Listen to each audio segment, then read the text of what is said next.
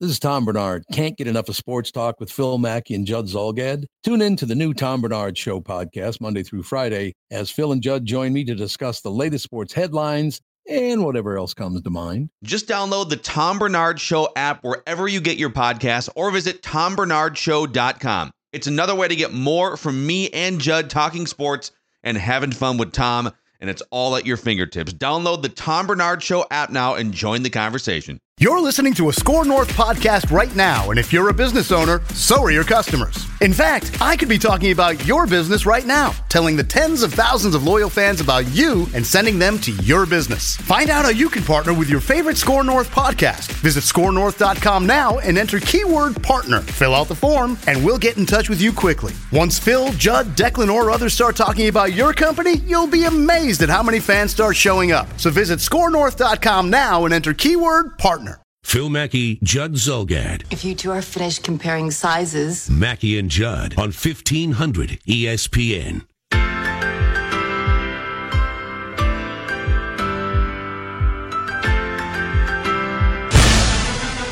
All right, you and I kicked this around yesterday for a little while. Yep. So we figure let's let's make this official. We like ranking things and we like football, so let's rank football things on the show today. We have our top five and bottom five NFL franchise stability rankings. Mm-hmm. You'll go first here. Mm-hmm. Um, t- so I don't know. This is kind of open to interpretation. The way I interpret it is stability of everything. So f- from ownership all the way to front office and coaching and Yep. obviously success has to be a part of it because like the Ravens have stability, but they're, haven't been very successful recently. And it's it's also reflective of where things stand for you right now, right? So it's like you, you can be a stable franchise, but if you're in a Yeah. four year decline, you, you didn't make, make my list. Prime example. Uh, fi- five years ago, without doubt, the Packers make this list, top five. Yeah. Mm-hmm. They're not on my top five list because they've had a GM change now. Their quarter, their star quarterback's not signed to an extension. So it's also how things are currently. Yes. So my top five, my top five NFL stability. And and just to be very clear, th- this came about because as we talked about uh, the the Vikings pre the Diggs move, because it was on the Monday show. I, I said to you, I said, when's the last time that you recall the Vikings of the four men's professional sports teams in, in this town, or the four big ones? The Vikings are atop that list to me. And I said, I can't remember a time since I started following this team where I would have said the Vikings won. I mean, they Yeah. used to have arrests. They were in a crappy practice facility. They were in a bad stadium. And right now, among those four teams, if you include the Wolves, Wild, and Twins, I would put the Vikings one. So, NFL stability rankings, I'll give you my top five first. okay. My top one, it has to be the Patriots. Just year after year. And is there some dysfunction there right now? Probably. But nonetheless, when, Wow. when you go to the Super Bowl as much as they have, and when, when you have the same coach and quarterback for that long, and when you continue to win, the Patriots are atop my list. Wow. Okay. Wow. Yep. Number two. Can I tell you, I don't have them in my five. I'm shocked by that. Okay. I'm okay, shocked well, by that and would go- debate you on that. But nonetheless, okay. Number two on my stability list. This also has to do with a quarterback that that they have. This has to do with the fact that this is a very good team, and and this is a team that you brought up to me yesterday was the NFC favorite to win the Super Bowl, and I expressed some surprise there. And the more I thought about it, the more I thought, Judd, you're a moron. It does make sense. The Saints. The Saints have the Saints have had problems previously at times, but that's a seems to me to be a stable franchise right now. And once again, they have a quarterback. Okay, that's the top two. And here's the shocker.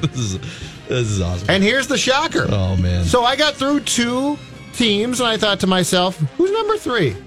And and we're talking about overall stability here. So we're talking about what we know about your ownership, what we know about your players, Yeah. what we know about where you play, even where you practice. The Minnesota Vikings are You don't number have to three. apologize the, for that. The, the Minnesota Vikings are three. I'm not apologizing. I'm but just like saying you, you set it up with like an higher- apology. Like, oh, I'm shocked. Oh my god. Hey, hey, listen, listen. If if you they're had asked they're, me on they're a Mon- really good franchise. if you had asked me on Monday just to sit down and rank these, and, and I came to them at three, I would have been surprised. I'm I am surprised about how good I feel about th- this team, which is probably a jinx and a curse of some sort. Sure. But the Minnesota Vikings are three on my list. But the, but the reality about the Vikings is once every five to 10 years, they rip your heart out of your body and they stomp on it, and then they have to kind of rebuild. But they always get back to relevance within two or three years. Yeah. And then they make the playoffs, and it's never sustained stretches of disaster. No, it's not. Knock on wood. But now they've got, you know, they're, they're practicing in, in a state of the art facility in Eagan. They've got sure. they've got a stadium that's gorgeous downtown. So the Vikings are third on my list. Number four on my list, the Super Bowl champion Eagles. That's a stable franchise. Mm-hmm. It's well run. Therefore, and number five, and this is a franchise um, that at times is fantastic and at times drops off a bit, but but like the Vikings, it maintains a stability that probably actually exceeds what the Vikings have done for the Mm-hmm. past 15 years. The Pittsburgh Steelers. The Pittsburgh Steelers have they've got a quarterback. Their coach might not be loved, but he's been been there a long time. The stability of their coaches is really impressive. Yeah. So so my top five stability wise, Phil Mackey, the Patriots, the Saints, the Vikings, the Eagles, and the Steelers. Okay. Um, how about should I fly through my five and then Yeah, we can maybe do our maybe do stability. our, Yeah. we- okay. Yes. We'll see. We might have to take a break in here somewhere, but we can run long with this segment. Wow. Okay, this is interesting. So I'm going to give you my honorable mentions for for this list. So guys, so these would be the teams that are outside my top five, and I'll give you reasons for these. I put the Patriots outside my top five, and I don't think it's debatable anymore. Are they stable for this season? Mostly, yes. But if you don't know who your coach or quarterback are going to be beyond this upcoming season, that's not stability. If They've been stable for almost 20 years. But if you don't, I, I think we trust Robert Kraft as an owner. But but Bill Belichick runs that front office. Bill Belichick is the head coach, and Tom Brady is in his 40s.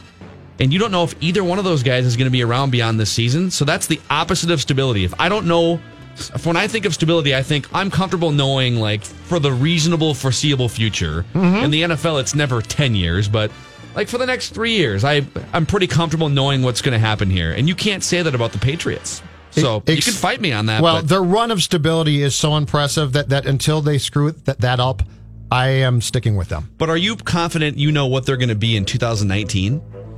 I think they might start to fall off a bit, but I'm confident that either Brady or Belichick, if not both, will be back, but at least one.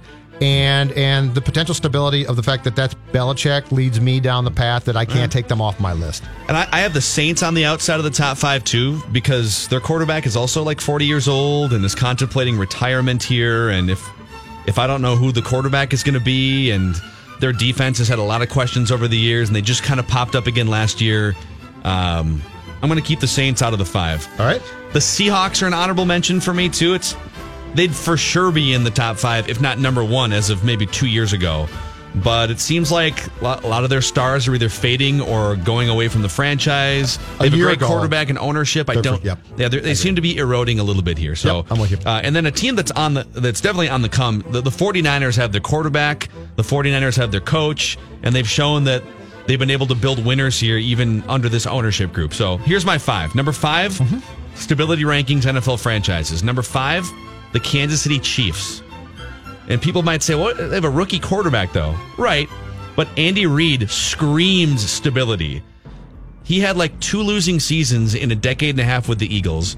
And ever since he took the reins, so they went 2 and 14 the year before he got to Kansas City. Immediate overnight 11 and 5 record, 9 and 7, 11 and 5, 12 and 4, 10 and 6. Uh, they haven't won the Super Bowl, but they're constantly winning double digit games, and, and Andy Reid screams stability. So, roster, coach, front office, and uh, a promising big arm quarterback that they traded up for in the first round. Number four, I agree, Steelers, although it doesn't seem quite as stable because Big Ben talks about retiring. He's getting older. Mike Tomlin's stock seems to be dropping a little bit. Le'Veon Bell holding out. So the Steelers might have been one or two on this list. I don't even, I wasn't even 100% sure about putting them in the top five, but you know, it's ownership to front office. They, they rarely fire coaches, and so they have to be in here somewhere. Number three, Los Angeles Rams. The Rams, and, and you wouldn't have said this a couple years ago, but the Rams have a coach. They got a quarterback for the next 10 years. They have a savvy, smart front office. They're in Los Angeles now with all these resources Yeah. and new facilities. I need more time to do this one. Yeah. Yeah, but windows are fleeting in the NFL. I mean, windows Well, then sign Aaron Donald. But but but again, okay. Rams or Patriots? If we're talking stability of franchise for the foreseeable future, which franchise are you more sure is going to be relevant in two or three years from now? Because I'm, it's the Rams. I'm putting See, my money roll, on the Rams. I'd roll the, I, until I, I see more from the Rams. I'd ro- roll the dice and go Patriots. but what are you rolling the dice on with the Patriots? The Tom Brady's going to be 44, or the, and or the B- Belichick's going to stay there. Brady's finally going to leave, and they'll Okay. find a quarterback. They're they are really well run. They are really well run, and the Rams appear to have turned a corner. But I need to see more. Okay. Number two, Vikings, and number one, Eagles on my stability rankings. And I think the Vikings and Eagles are both pretty similar in that, well, the, the Eagles have maybe the best quarterback of the next 10 years, but a guy who's not quite, you know, he's still developing and now he's coming off an injury, but able to plug in either young or backup quarterback into a great infrastructure and it works. So, roster is honed for both the Vikings and the Eagles.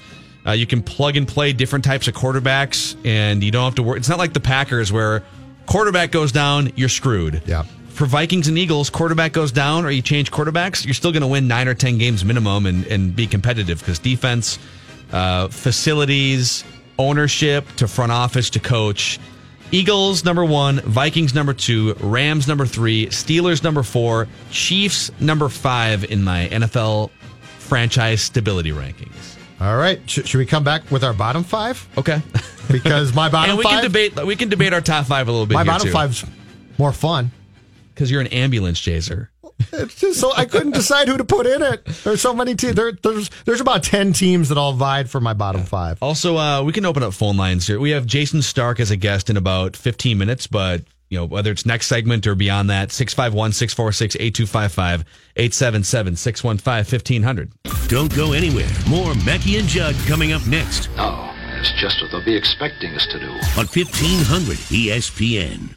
Now, back to Mackey and Judd, Hello, boys. live from the TCL broadcast studios So what do you think? it's pretty cool, I guess. on E 1500 ESPN. Introducing Domino's Hotspots. Get pizza delivered to outdoor locations like parks, beaches, and more. Not at home? Not a problem. Visit Domino's.com for details on Domino's Hotspots. We're ranking stability of NFL franchises because we like to rank things and we like football. We're good at it. We're really good at So- ranking things. So that's what we're doing on the show today. Uh, so you you had let me see my top five. This is stability of NFL franchises, and I, and I interpret that as sort of ownership, front office, coaching, quarterback, if it's facilities, and some eye toward the future. Eagles, Vikings, Rams, Steelers, and Chiefs are in my five.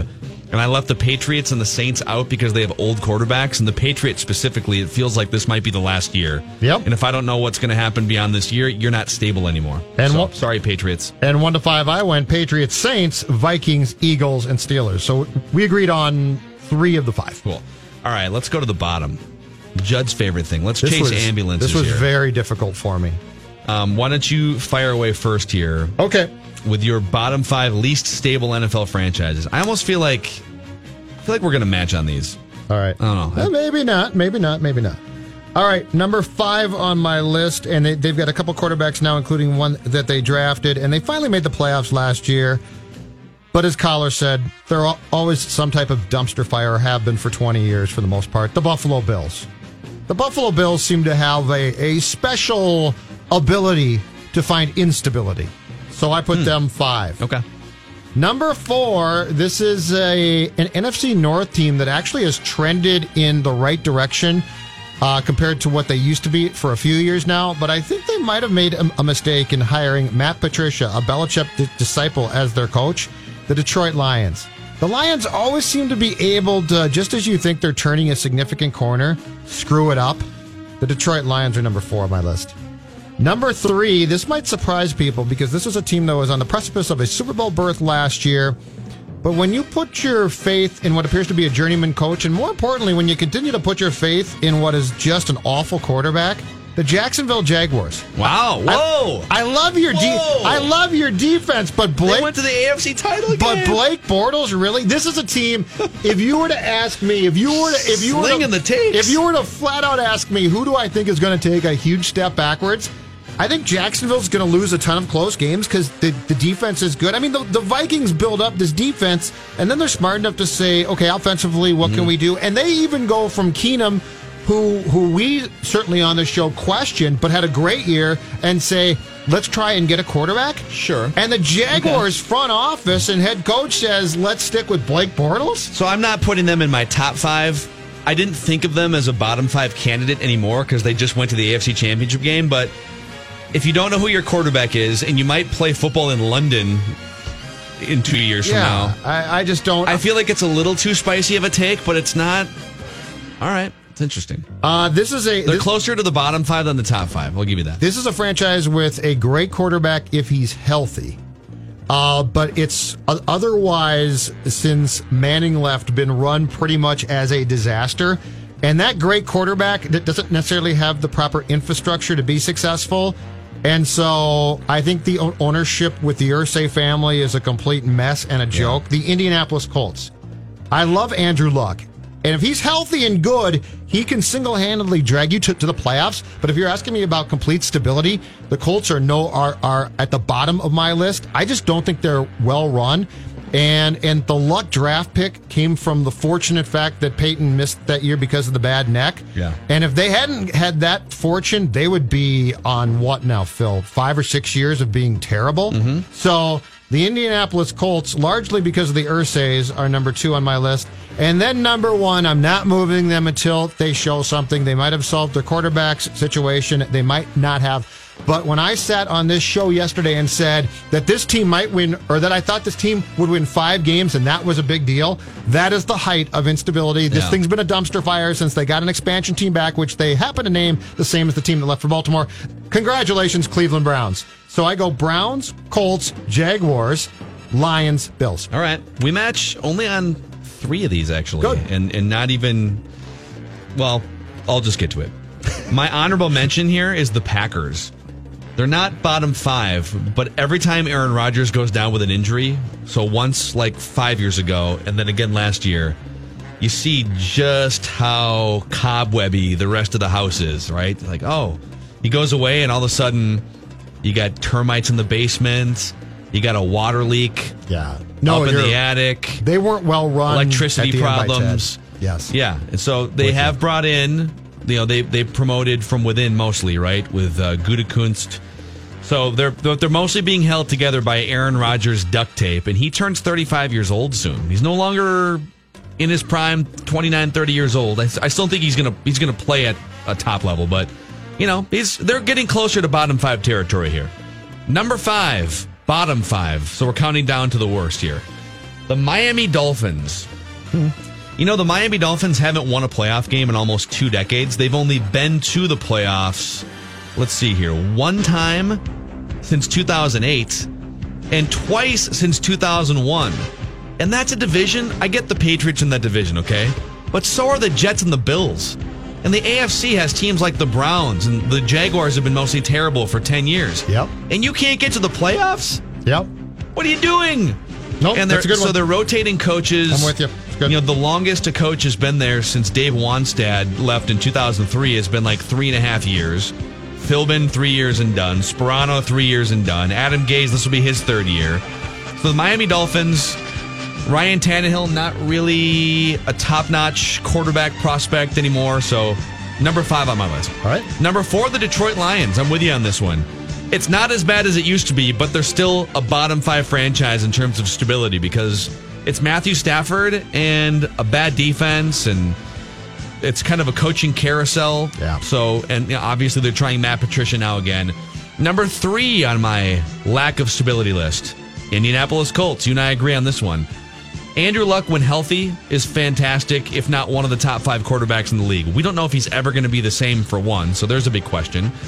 Owner gets in trouble with the law on a regular basis. There's question number two. Front office has had a ton of turnover, coaching, everything. Like everything's in turmoil except Andrew Luck, and even he has turmoil because of his arms. You could even put them higher on this list, but uh, they're number three on mine. Number one is the Browns, and number two is the Buccaneers. Jameis Winston, not a franchise quarterback, suspended for the first three games. Too many interceptions, reckless, and coaching carousel for them. It seems like it's a new coach every three to four years. And again, the Tampa Bay Buccaneers, another team, when when everyone playoff brackets are turning over year after year, and teams are bouncing from like two wins to 11, like the Chiefs did a few years ago, if you just hire the right coach. And despite all of that parity, the Bucks haven't made the playoffs since 2007 when Jon Gruden was still their coach. Yep. That's a good and, one, too. Uh, they haven't won a playoff game since they won the Super Bowl in 2002. How about that? The Tampa Bay Buccaneers are number two on my list, and the Browns for obvious reasons. Least stable franchise, probably in America, in all the team sports. Put it this way they're praying for Baker Mayfield to save their franchise, and how many people look at him as the model of stability for Yeah. personality and everything else? So, Browns, least stable, mm-hmm. Bucks, number two, Colts, number three, Lions, number four, Dolphins, number five, and Packers, if not for Aaron Rodgers, knocking on the door. Sorry, cheeseheads. So I went uh, Browns, one, Colts, Jaguars, Lions, and Bills. Yeah. I really think the 49ers might be in the top five before it's all said and, And done. they Maybe even after too. this season. Yeah. They were recently, right? You could even Yeah, say four years ago they were in the top five. Yeah, dysfunction cost them, but yeah, they are. There, there have been many times uh, since the Walsh Montana combination came along in the early 80s. There have been many times that they have been a model franchise. yeah. So I would not be surprised. Uh, Jon Heyman, by the way, shifting to baseball here briefly, Got breaking news. said this this is kind of to do with Dozier. Yep. He said Travis Shaw is getting first crack at second base for the Brewers, but Mike Moustakas could be the second baseman instead eventually. Moose isn't especially small either, but he played a shortstop in high school, which was like Okay, that doesn't. 10 years ago. Okay, that doesn't. this this doesn't work for me if you're serious about Oh, man. about competing now. Because I saw the note on Friday after the Moustakas trade that Shaw might move, which I guess I sort of get. But you're really going to move Mike Moustakas? I mean, you you've seen him recently. He is a mm, stout man, I would say. I feel like the, the, the Twins put Michael Cuddyer at second base in a playoff game in like 2004 or Yeah. something. Maybe even 2002, 2003. Uh, Lethal Jorts chimes in on Twitter here. It's a great Twitter handle. The most stable NFL team is the Bengals. Always eight or nine wins and lose in the first round of the playoffs and always have the same coach. Yeah, that's not far off. But yeah. if success has to be a key ingredient, then obviously. But but in terms of just like always being the same, the Cincinnati Bengals they are pretty they close. would make my middle list, not the most stable and not the, the least. If I put together a five, the most bland franchises. yeah, they're going to show up for games. It, I think the Bengals would be number one on that list. Could beat you on any given night, but probably won't. And and Dalton will throw a dumb pick, and the coach's team will melt down in key times. Yeah. Uh, Jayson Stark will join us when we come back. We can talk trade rumors, hoping he has trivia for us again. And then um, if you guys have thoughts on the Twins fire sale or anything Stefon Diggs contract related, phone lines open from Jayson Stark through the end of the show 651 646 8255 877 615 1500. Don't go anywhere. More Mackey and Judd coming up next Oakley dokley. on 1500 ESPN. Phil Mackey, Judd Zulgad. The decline of moral and ethical integrity. Let's hear it. Mackey and Judd on 1500 ESPN. Mackey and Judd are talking twins. Now, now, with MLB Network contributor and senior baseball writer with The Athletic, Jayson Stark. Brought to you by Grundhofer's Old Fashioned Meats. Bring the excitement of Grundhofer's to your next cookout. All right. Jayson Stark, read his wonderful baseball musings on theathletic.com slash MLB. Stadium TV for his baseball stories. Uh, Jason, we're kind of we're trying to figure out here. It's not like Chris Archer is a rent a pitcher, and there's all these rumors with three and a half hours before the trade deadline, and and then there was all these rumors in the offseason. Twins were talking. Why would the Rays be so eager to trade a guy who's got a pretty team friendly contract? Um, this is what the Rays do. All right? True, it's, it's very true. you know they you know you hate to think that um you, you hate to think that players are just commodities but that's really in, in the Rays world what they turn into. Everything is all right, what's the equity involved with this player and what can we get back if we move this player?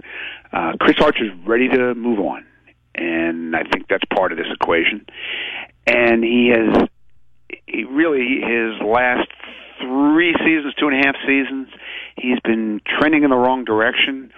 He's still a high strikeout guy with a great slider, and I think because of that, teams are intrigued by him. He's got control. Teams are intrigued by that. But if they think he's trending in the wrong direction, and they think they can sell high enough, that is just what they do. Yeah. So, Jason, that's smart then, though, right? I mean, it's smart to, to be able to, to take a step back from the player himself and whether you like him or not, sort of disassociate from that and, and just look at, at what, at where he's trending. Yeah. I mean, I think all teams have to do that to some degree. Um, you know, emotions always get in the way of astute decision making, especially this time of year. But I, I, you know, I also think in the Rays case, they it feels like they don't get really that attached to anybody. Everybody that plays there expects to be leaving there at some point, and um, I, I they, you know, the manager has actually done a tremendous job there. Kevin Cash, the front office is very smart, and they they hold it together. It feels like a pretty good vibe in the room most of the time, but long term these are players who know they're just passing through. And I, I, I just think ultimately it is hard to run your team that way. You know, they're the extreme of it. Mm-hmm. So Bryce Harper, as of last night, was going to be traded, and then I saw a note this morning saying saying that, that the GM is saying he's not going to be traded. If you were the Nationals, should he be traded? I think it's too late to do it. Um, if you were going to really trade Bryce Harper, you had to lay the groundwork for that a long time ago. Uh, not so much we're going to trade him, but to tell teams, look, if this goes the wrong way, if we get to July 31st and we have a losing record, um, we're you know we're open for business. What's he worth to you? So at least you know what your options are. You don't start with 22 hours to go uh, to make a deal like that. And um, I do think that there's been some stuff that's happened over the last week. His remarks about JT Realmuto that really aggravated some people there that run that team, but it was just was too late. Um, that, that, that's the issue with that one. Yeah. Uh, uh, what what's your trade deadline day experience like? What uh, do you just, do you sit in a robe with some smooth jazz in the background, refreshing refreshing yeah. Twitter? What do you do on a day like this? I've I've never done that in my life. You know, every, every year is a little different. This year, I, I was in Cooperstown. I didn't get back till last night. Um, I I don't have TV responsibilities today, uh, except to do some post deadline analysis on Stadium Studio Show later. Um, so it's not as insane for me as it is most years. I mean, most years I'm in a studio. We're just trying to gather as much as we can gather. Yeah. Um, I'm I'm really just trying to sift through it, but I am not in a robe. I have no smooth jazz, and uh, I'm I'm just grateful for that it's not as crazy as it is most years for me. Yeah. What, what was your Hall of Fame experience? That was a huge class. That this is if you're ranking, you know, year by year, the classes and the clout and the names and, and just the volume of great players. And this was this has got to be pretty high up there, don't you think? Well, for volume of greatness, yeah, I think it's number one. Yeah. You hadn't had six living players inducted since 1955, which was the Joe DiMaggio class. But hmm. um, that class didn't have the firepower, the star power of this one. Plus, this year you had Bob Costas, who gave an incredible, beautiful speech on Saturday. Um, I loved all six speeches. Thought all six guys came off great. Plus Costas, just an amazing weekend. The the toughest part was was for for the the most part the guys that got up and talked did a very good job of not crying. And I was on my couch and I teared up at least three times. And I thought, they're not even crying, and I'm starting to cry. I, I did. I admit I did. Yeah. I re- hey, when Jim Thome's daughter sang the anthem, I cried. I can see that. Yeah. Beautiful. and um, I, I, I'm with you. Uh, you know, every time these guys start thanking people, thanking yep. family, yep. dads, moms, grandparents, wives, kids, I, I lose it. yeah, no, it's know, great. Like the surreal thing is, uh, you know, I'm sure you guys we've talked about this a little bit, but I am on the Spink ballot next year. I, there's a chance it could be me giving that speech next year. It was really surreal to think about that. I I don't know if I could make it through it. Yeah, I mean that's um Have you thought about? I know, I know you, you probably don't want to sit here and talk about yourself, but you know we we appreciate and respect the work that you've done over the years. Have you thought about, you know, who the the people who have helped you the most? Like, who are the people that come to mind right away for you? Even just being nominated for for an award like that. Well, I, I am. I'm not that comfortable talking about this right now. Um, you know, I, I don't. You guys don't even know if I I might vote for Patrick Reusse instead of myself, right? But um, it, he'll you kill know, he'll I- kill you. By the way, he doesn't want to win. uh, yeah, I've heard that rumor. Um, just briefly, uh, I'm, you know, I grew up. My mom was a writer. I wanted to be a sports writer. It's I'm doing what I always dreamed of doing, and so there's that. There's her. Um, I grew up in Philadelphia, reading some amazing sports writers. Uh, I would write letters as a kid to Stan Hochman, and he would actually write back to me, and that that was huge. You'll never know how much that meant to me. Um, after college, I worked a little bit in Providence, Rhode Island, and it meant I got to read Peter Gammons all the time, and then meet Peter, get to know him, and uh, he was a gigantic influence. I always tell him that uh, just the other day, I told him that everything I've ever done in my life, he did first. So thanks. I, mean, I, I could go on here. I'm not going to give a speech, but it, it is. It, it just it was surreal to hear the speeches and think, oh my God, I, I, I have to think about who I'm going to thank. Pressure's on, Stark. The pressure's on. I'll thank you guys first. Oh yeah, yeah, yeah. That'd be great, Mackey and Judd, the show I'm on with in Minneapolis, St. Paul. I just like to throw it Ra- out yeah, there. ra- rank all your radio hits, put us number one, Yeah. and then go to go from there. Yeah, I, but and I'm not, I'm not assuming I'm going to win. What are we doing here? oh, what the heck? Uh, all right. So th- this week and today in particular, I absolutely love. I love the speculation. I love the trade talks. I love the fact that, that trades are made. And if they're not made, it's still fun. So Jayson Stark, play commissioner for a second. How could you capture a moment of, of the winter and make it like this? Because this is what I miss. I mean, the NBA has perfected it. Football is very good. Hockey is decent. How do we capture the free agent market slash and, and it used to be the the win- winter meetings trades, but how do we capture this? Because this this is what sports is about to a certain degree now, and I missed it. And when we had guys signing in March, I'm sorry, that's no fun. obviously you need deadlines. And you know, I, I I got myself in a lot of trouble on Twitter the the the night that LeBron signed, and just by mentioning that LeBron James' free agency was over by dinner. JD Martinez didn't sign a was like March 20, February 26th, and uh, people started trying to explain to me the difference between the two sports, and I get that, and the difference between the two uh, basic agreements, and I get that. Um, but in in the other sports, in free agency, teams get down to business. And baseball has become this incredible waiting game, war of wills between teams and and agents. And so, obviously, what you need is some kind of deadline. And I don't know how you ever get there in this sport, but deadlines force things to happen. And what we've seen this week is is living proof of that.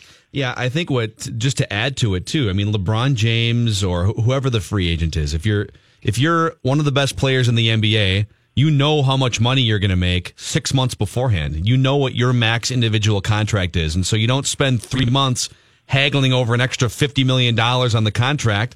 In baseball, there's no parameters. You can sign a guy to a 10 year deal, a three year deal, 30 million, 80 million. I mean, you can, there's no salary cap. And so I think what happens is guys just play the waiting game and hope that the team is going to blink. Agents and players can sit there and, and, and the, the two sides just stare at each other because there's no parameters to start a negotiation, really. Right. That's exactly right. And uh, I, I I don't know how you change that dynamic without uh, without a cap or a deadline, and there's not going to be a cap. Right. No, there's not going to be. Um, not. Last one for, for, for you, sir, and I'm sure that, that this stood out to you last night. Can you remember, or do you know the last time that we had not one but two power delays on a given night? Like How great was that? So well. How great I- was like that? I have this in my book of stuff that I keep track of every day for for strange but true feats of the year purposes. I, n- You, you think I'm going to call the Elias Sports Bureau this morning and say, "What's the last time you had two 20 minute power delays?" We fully expect you to wake up and have that be the first thing Absolutely. on your checklist. I thought What you'd you call mean? him last night and leave Don't a let us down. voicemail. they, they would hang up on me. But uh, y- y- I'm glad you brought this up because you will hear about it again sometime.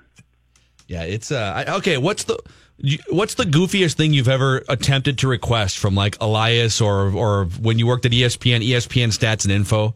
Do you ever remember just like shamefully picking up the phone and thinking, "There's no way they're going to know this, but I have to ask." Well, well, uh, here's a variation on that. Right, this is before I worked at ESPN and before we had BaseballReference.com and uh, you know some of these tools we have to look stuff up. Um, I was covering the Phillies. Phillies had a guy named Von Hayes, right? And one oh, year he had 20 homers. Yep. And then the next year, we are in September, he had no homers. right? He had wow. 450 plate appearances or something and no homers. So I I called up Elias and I said, "Could you look this up for me? Last guy to go from 20 homers to no homers, and he plays every day." And they said, "Hey, this would be a, a really extensive project, so." Would your paper be willing to pay? Quote me a price. they quoted me a price. I asked the paper, and they said, "What are you crazy?"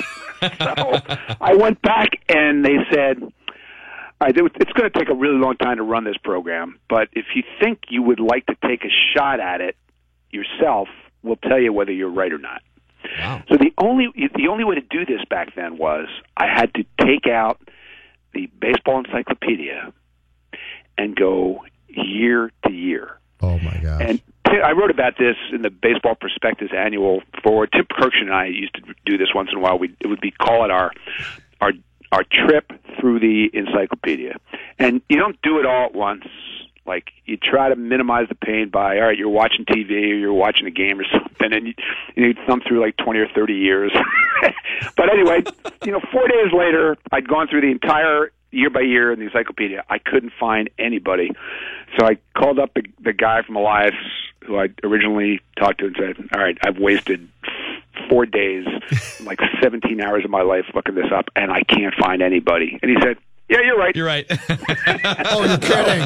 I, it makes me appreciate great research tools like we have now. Computers are excellent. Cynical Twins fans listening would have, would have said Joe Mauer. Joe Mauer went from Von 29 to Hayes, none. five for one, right? It was five for one, which is kind of fitting this time of year, right? Yes, it is. By, by the way, just a quick aside here: teams I've talked to really like what the Twins did. Uh, they think they've gotten really high upside young players in every one of these deals. Awesome. For what it's worth. Uh, Tyler Austin do anything? For, Tyler Austin's the like the, mo- the most ready. He's, he was their Yeah, starting first baseman to start the year. he's a major league player. Um, he, you know, he's he's he's a major league player, and that's that's really what he's there for because he you could put him in the big leagues now if you need that. But the other guys, they were willing to take high upside young players, stash them in their system be, behind the other group that's that's more big league ready, and buy their time. And they they've got some guys with a chance to be really good. All right, let's do a quick little trivia session here. Jayson Stark on this uh, trade deadline afternoon slash morning, depending on where you are. Fire away, Jayson. Okay, I was thinking about this the other day watching Chipper Jones give his Hall of Fame speech. Uh, you know, Chipper, one of the great switch hitters ever, uh, 14, 20 homer seasons. Uh, only three twin switch hitters have ever hit 20 homers in a season. Just guess who they are. Smalley is one of them. Smalley. That was my bad. don't- you're, you're so ready to rule Mur- us wrong. Murphy, don't do that to James me. is like, you guys are never going to get. All right, so I'm trying to impress one. Stark So here. we need we need two others. I mean, we're trying to impress him. He's the king of the stuff. Yes, we need two more. Wow. Wait, say again? We need two more, right? need two so more. Smalley's one of them. Smalley's definitely one of them. He actually did it twice. He's the only twin who ever did it twice. Wow. I'm trying to think of just twin switch hitters. Period. Yeah, that's the hard part. Yeah, they don't. They, was um Let's just say you shouldn't have to think back very far in history for one of them.